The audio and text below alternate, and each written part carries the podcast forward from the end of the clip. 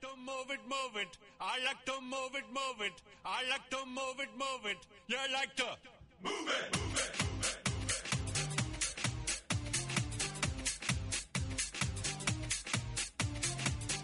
All girls all over the world. Original King Julian on the casement. I love how all the girls move their body. 핫하고 도발적인 그녀 이야기 신현주의 핫도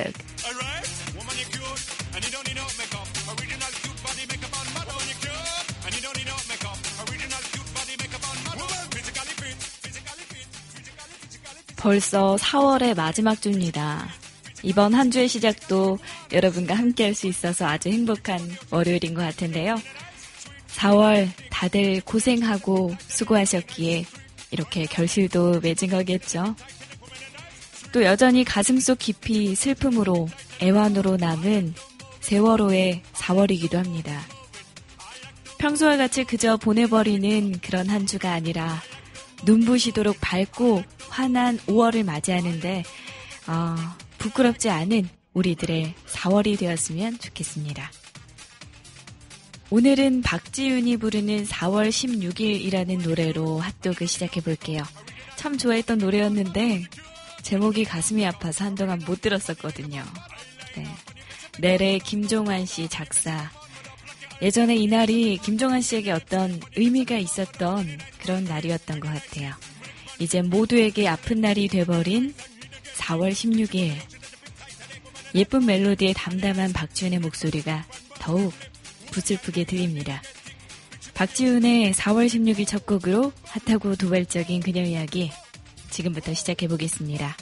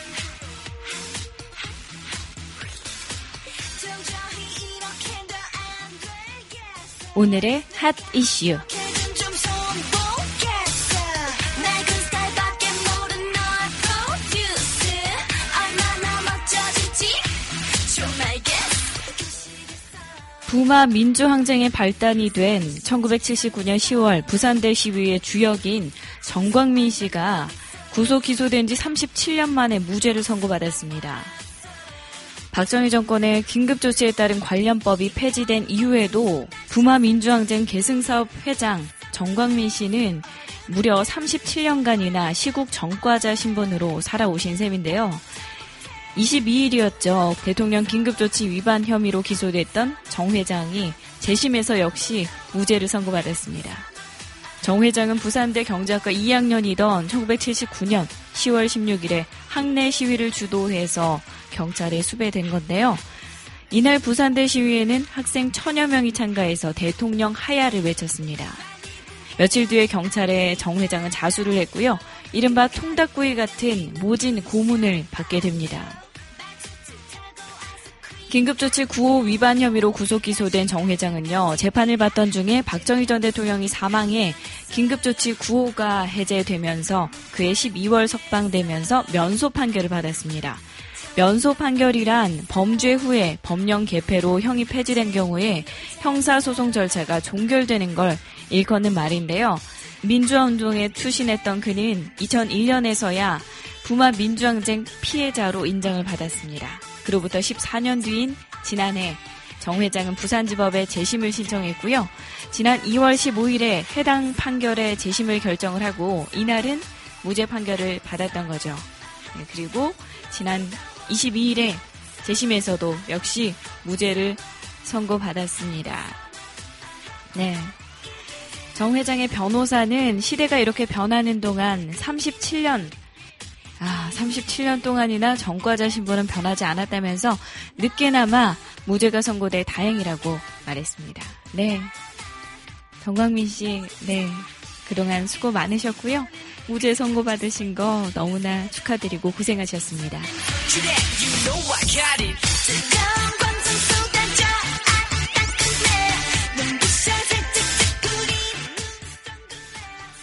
박근혜 대통령은 다음 달 초에 이란을 방문합니다. 그때 이슬람 문화를 존중해서 머리에 히잡을 두르는 이슬람 패션을 할 것이라고 외교부는 설명을 했는데요. 지난해 3월 중동에서 박근혜 대통령이 연쇄 정상회담에 나섰지만 이슬람 패션에 대해서는 특별히 강조한 게 없었습니다. 네, 근데 아랍에미리트에서 이슬람 정신을 강조하는 사원을 방문할 때만큼은 어, 샤일라라고 불리는 흰색 스카프를 머리에 둘렀고 발목까지 덮는 긴 원피스를 입은 적이 있었죠. 네, 돌아오는 1일부터 사흘간 이란을 방문할 예정인데요. 1962년 국교 수립 이후에 이란을 방문하는 첫 대한민국 대통령이자 1979년 이슬람 혁명을 겪은 뒤에 이란이 맞이하는 첫 비이슬람권 여성 지도자가 된다고 합니다. 네. 박 대통령은 하산 로하니 대통령과의 회담 때는 이란식의 히잡을 착용하기로 했는데요. 네, 그쪽의 문화를 존중을 해서 이런 결정을 내렸다고 합니다. 경제 제재가 풀린 이란을 향한 이 주요 국가들의 구애가 계속되고 있습니다. 우리나라도 이제 어, 거기에 발을 디딘 것 같은데요. 박 대통령이 과연 이란에서 이란의 마음을 얻는 외교를 할 수 있을지 어떤 결실을 맺을 수 있을지 관심이 모아지고 있습니다. 관성 쏟아져 아 따끈해 눈부셔 살짝 찌푸린 눈송글레 얼음을 깨문 입속과 신청곡 한 곡 듣고 오셔서 핫 이슈 소식 이어가 보겠습니다. 미카의 파퓰러송 이 곡 함께 듣고 오시죠.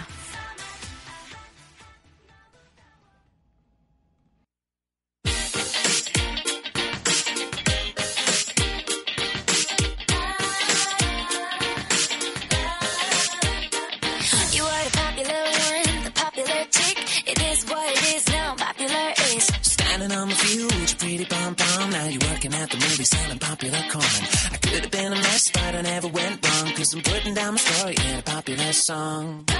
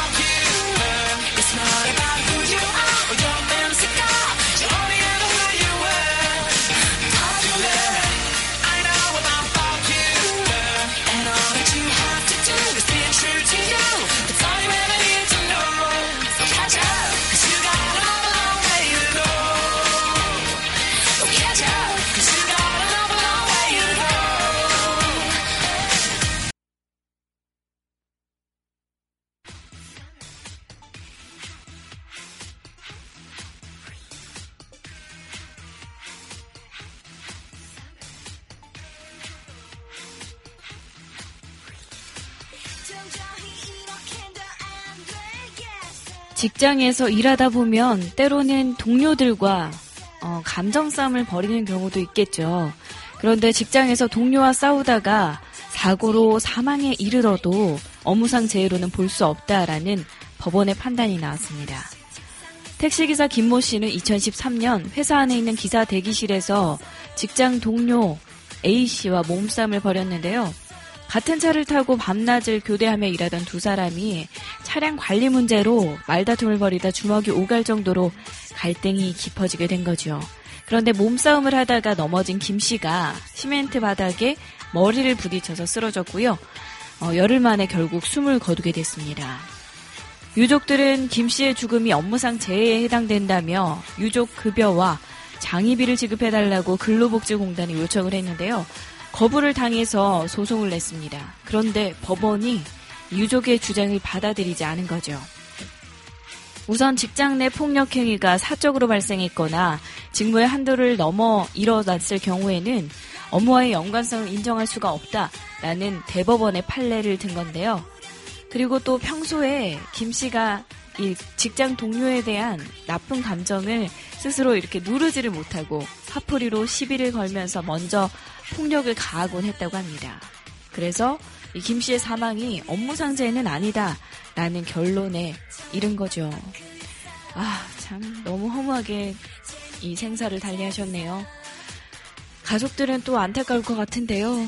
누굴 탓하겠습니까? 자기 화를 못 누르고 이렇게 된 건데. 어찌됐든 이번 판결은 업무상 재해 범위를 법원이 보다 엄격하게 판단한 것으로 향후에 이런 사례가 계속해서 나오더라도 적지 않은 영향을 미칠 것으로 보입니다.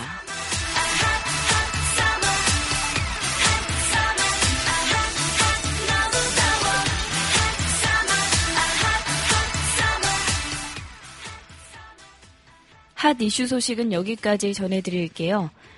에이브릴 라빈이 부르는 Everybody Hurts 이 곡 듣고 오셔서 다음 코너로 넘어가 보죠.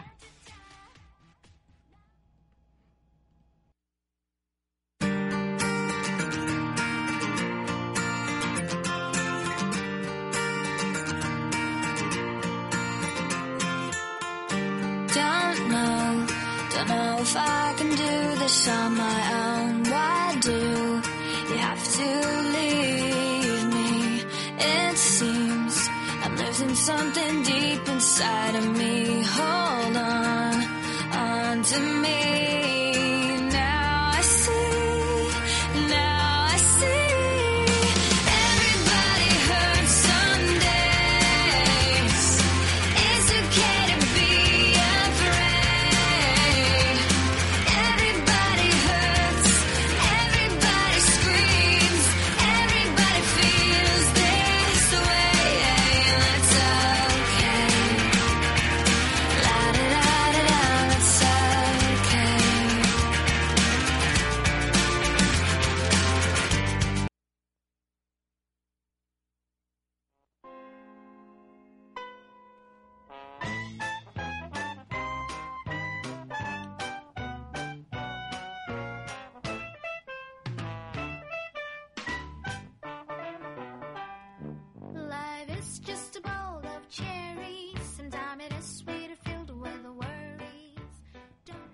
신하나가 전해드리는 해외 토픽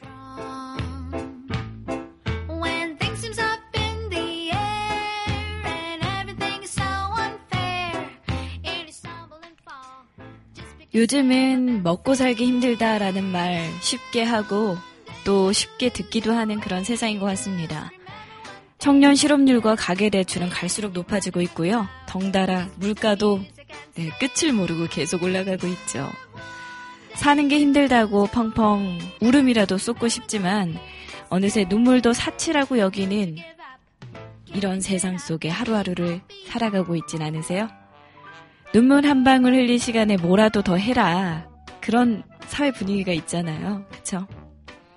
업무로 인한 스트레스와 부담감으로 또 취업으로 인한 우리 청년들의 스트레스도 어마어마하죠.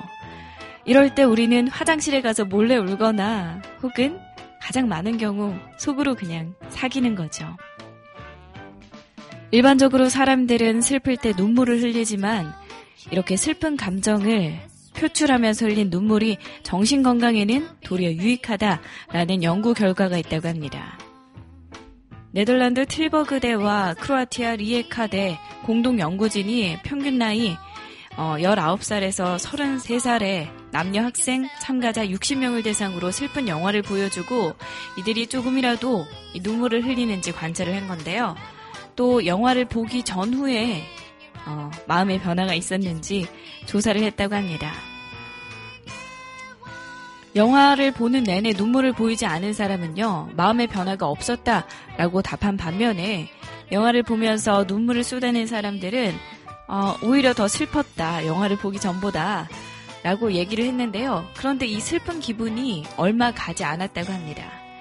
영화가 끝나고 20분 정도 지나면서 기분은 점차 회복해서 어, 영화를 보기 전보다 훨씬 더 밝아졌다 라는 대답이 많았다고 하네요. 이 밖에도 전문가들은 눈물을 흘리는 행위가 오히려 나쁜 감정들을 쏟아내는데, 네, 씻어내는데 도움이 된다 라고 말하고 있습니다. 슬픔을 억누르고 참는 습관이 우울증을 키우거나 우울증 약의 복용량을 늘릴 위험도 있다라고 주장을 하고 있는 건데요. 지난해 개봉했던 영화 Inside Out이라는 영화 보셨는지 모르겠어요. 어, 굉장히 이런 사실들을 여실히 드러내는 게 아닌가 싶은데요. 11살의 주인공 라일리가 외롭고 힘들다고 느낀 순간에 라일리를 치유한 거는 기쁨이 아니라 매번 슬픔, 뭐 눈물을 쏟아내기에만 바빴던 슬픔이었습니다. 고통과 분노의 또 다른 얼굴이라고 볼 수 있는 이 슬픔은요, 눈물을 이런 감정을 쏟아내 줄 수 있는 가장 유용한 도구였다고 볼 수 있겠죠. 이렇게 눈물을 흘리는 건요, 우리들의 슬픔을 직시하는 아주 좋은 방법 중에 하나라고 생각합니다. 그래서 옆에서 친구가 우울해한다고, 야, 울지 마. 괜찮아. 잘 될 거야. 라고 하는 거는 어떻게 보면은 긍정적인 위로는 아닌 것 같습니다. 오늘부터라도 우리 슬플 때는 과감하게 눈물을 흘리려는 노력 해보는 것도 괜찮을 것 같네요.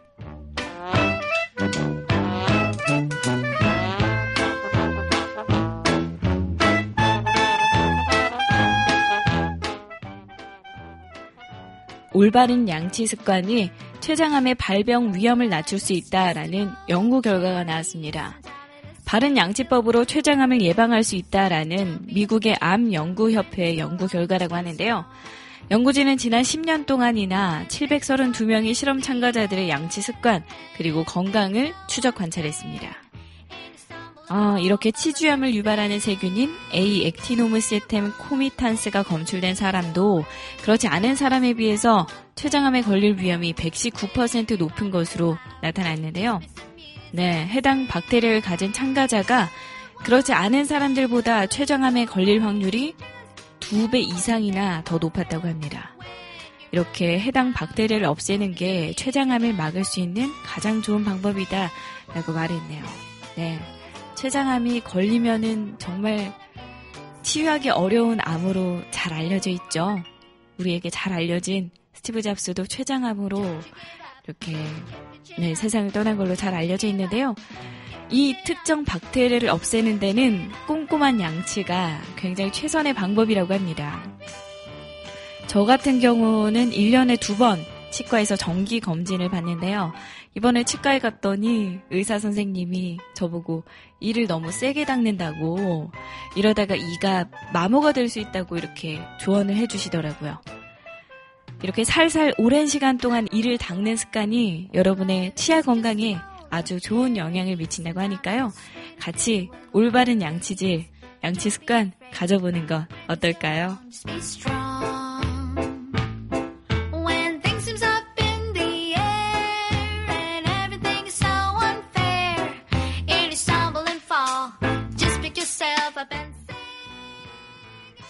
노래 한 곡 듣고 오셔서 해외 토픽 소식 이어가 보겠습니다. 제이슨 데를로가 부르는 원투 원미 들려드릴게요.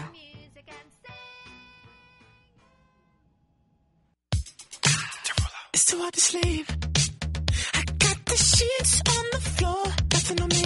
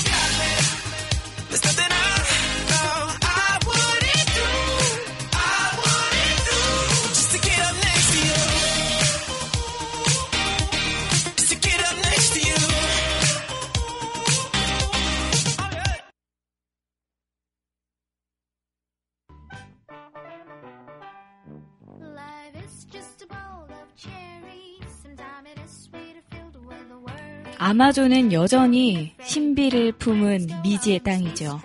아마존 강 어귀에서 그간 세상에 알려지지 않은 엄청나게 큰 대규모 산호초가 발견됐다고 합니다. 어느 정도로 크냐고요? 어, 아마존 산호초의 규모가 최소한 9,300km 제곱으로 추정된다고 하는데요. 런던의 면적이 1,500km 제곱임을 감안을 하면요. 런던의 6배 이상 큰 면적입니다. 어마어마하죠? 해양 탐사선 세척이 아마존 강어기를 누비면서 발견한 이 산호초는 낮게는 수심 30m, 깊게는 수심 120m 밑에 카페처럼 깔려 있었다고 합니다. 이렇게 열대 지방에서는 쉽게 찾아볼 수 없는 해조류도 다수 자라고 있었다고 하는데요. 그간 사람의 발길이 뜸했던 곳에 이 생태계를 확인을 하다가 우연히 이 산호초를 발견하게 된 거죠. 아마존 지역에는 여전히 미지의 세계로 남아있는 곳이 많아서 탐사 계획을 세우던 중에 이렇게 뜻하지 않은 성과를 거둬서 학계에 관심이 아주 쏠리고 있는데요. 이렇게 산호초에 지대한 관심을 보이게 되는 이유는요. 요즘 난리죠. 기후변화 때문입니다. 유엔 산하의 생물 다양성 협약 사무국은 지난해 발간한 4차 지구 생물 다양성 전망 보고서에서 기후 변화가 카리브해 산호초의 최대 위협이 되고 있다라고 지적한 바 있습니다.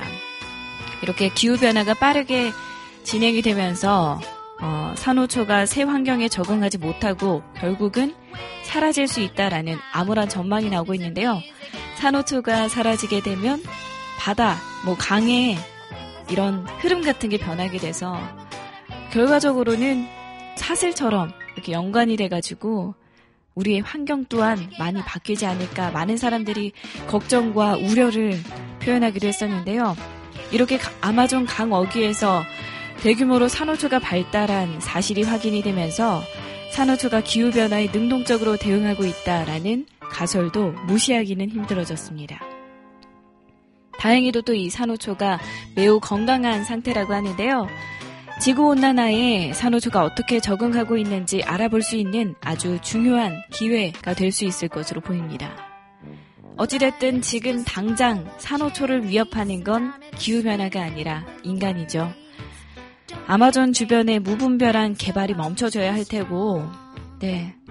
개발이 계속돼서 이 거대한 산호초가 사라지게 된다면 생각보다 더욱더 안 좋은 결과를 가져올 수 있을 것 같습니다.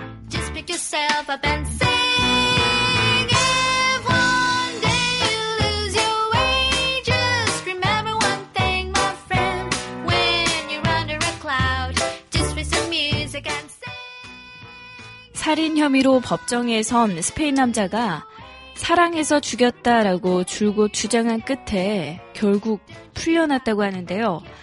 스페인어 법원은 이 어머니를 살해한 혐의로 재판에 넘겨진 이그나시오 올라소에게 최근 징역 2년을 선고했습니다. 그런데 남자가 전과가 없어서 2년 이하의 징역이 집행유예로 전환이 됐다고 하네요. 바로 석방이 될 예정이라고 하는데요. 천륜을 짓밟은 사건에 스페인 법원은 왜 이렇게 가벼운 솜방망이 체벌을 내린 걸까요? 문제 사건은요, 1년 전에 스페인 사라고자에서 발생했다고 합니다. 올라소는 비닐봉투를 머리에 뒤집어 씌워서 어머니를 살해했다고 하는데요. 질식으로 사망하기 전에 어머니는 비닐봉투를 벗겨내려고 저지한 사실까지 확인이 됐습니다.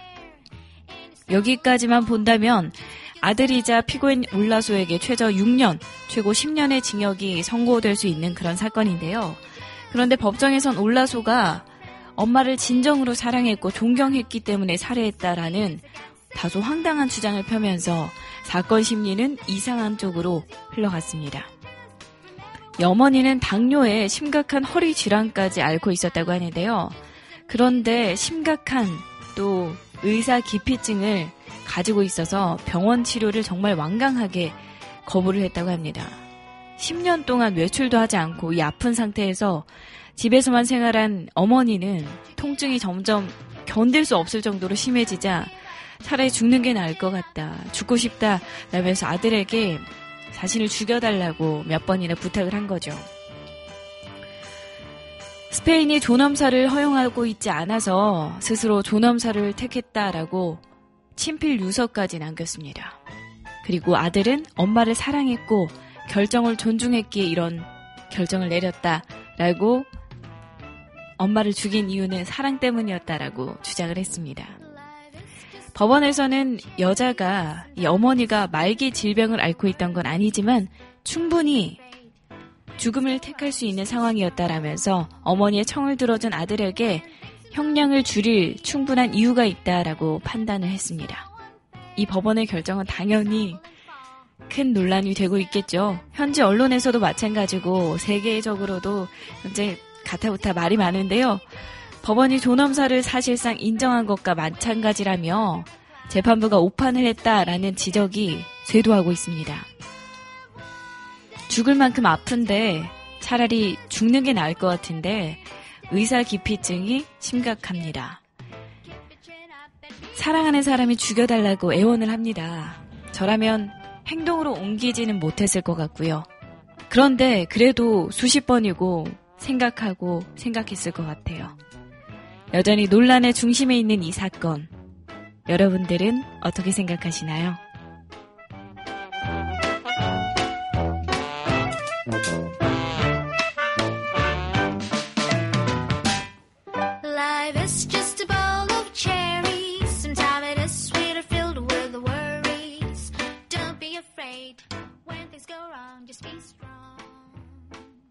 해외 토픽 소식은 여기까지 들려드리겠습니다.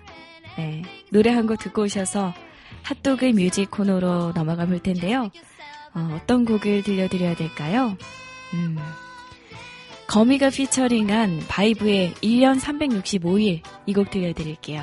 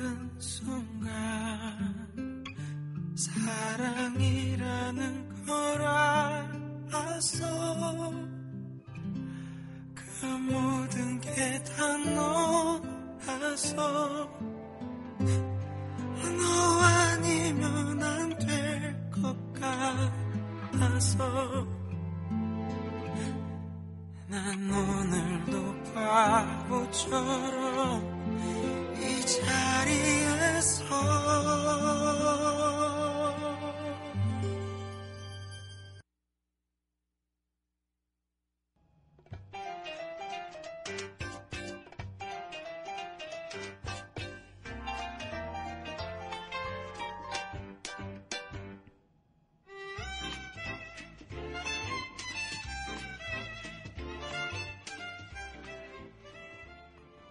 핫도그 뮤직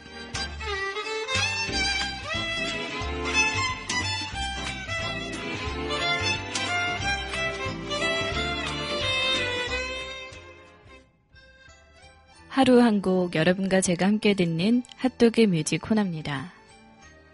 네, 제 방송 즐겨 듣는 분들이라면 아실 텐데요. 제가 힙합을 정말 좋아하는 거 아시죠? 대학교 때도 힙합 동아리 활동하면서 정말 청춘을 바쳤던 기억이 나네요. 그런데 개인적으로는 이렇게 굉장히 강한 비트보다는 잔잔한 걸 좋아하는 편입니다. 요즘은 제가 재즈와 블루스 풍의 그런 노래들을 즐겨 듣는데요.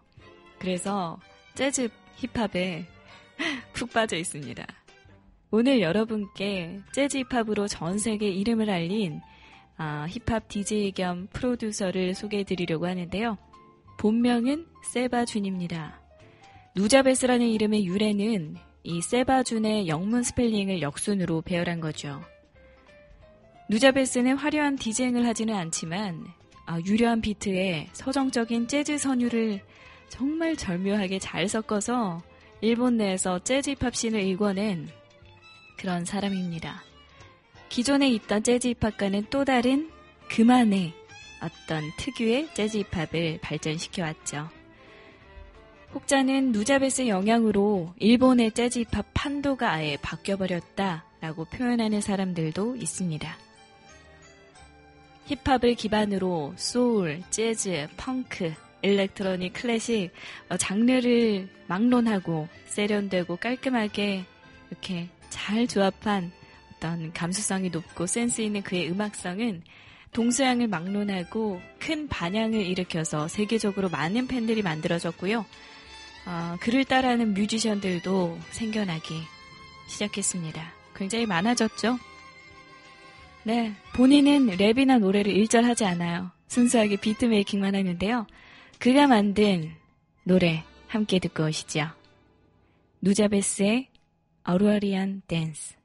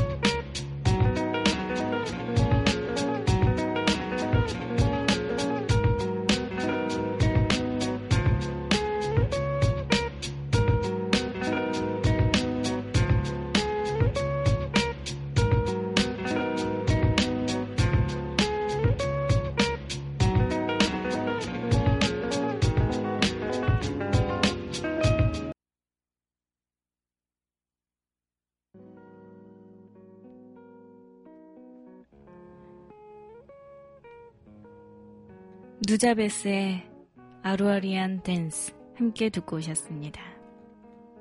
네, 누자베스만의 이 분위기, 이 흐름, 이 굉장히 좋은 것 같아요.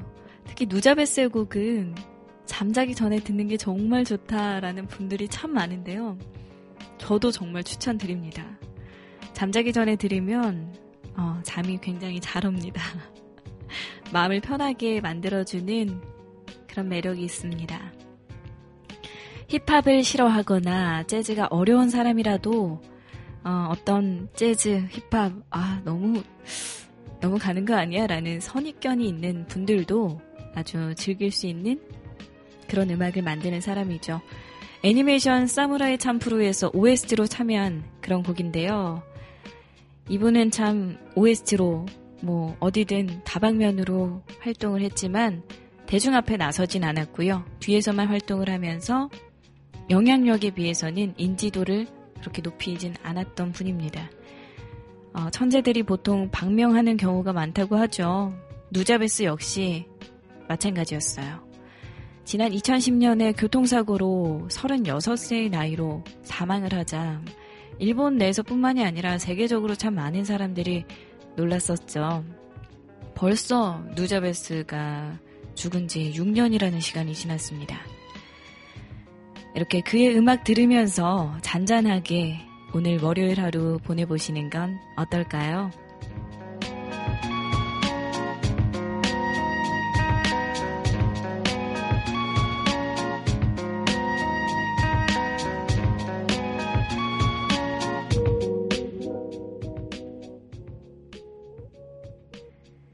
4월의 마지막 주 시작하는 월요일입니다.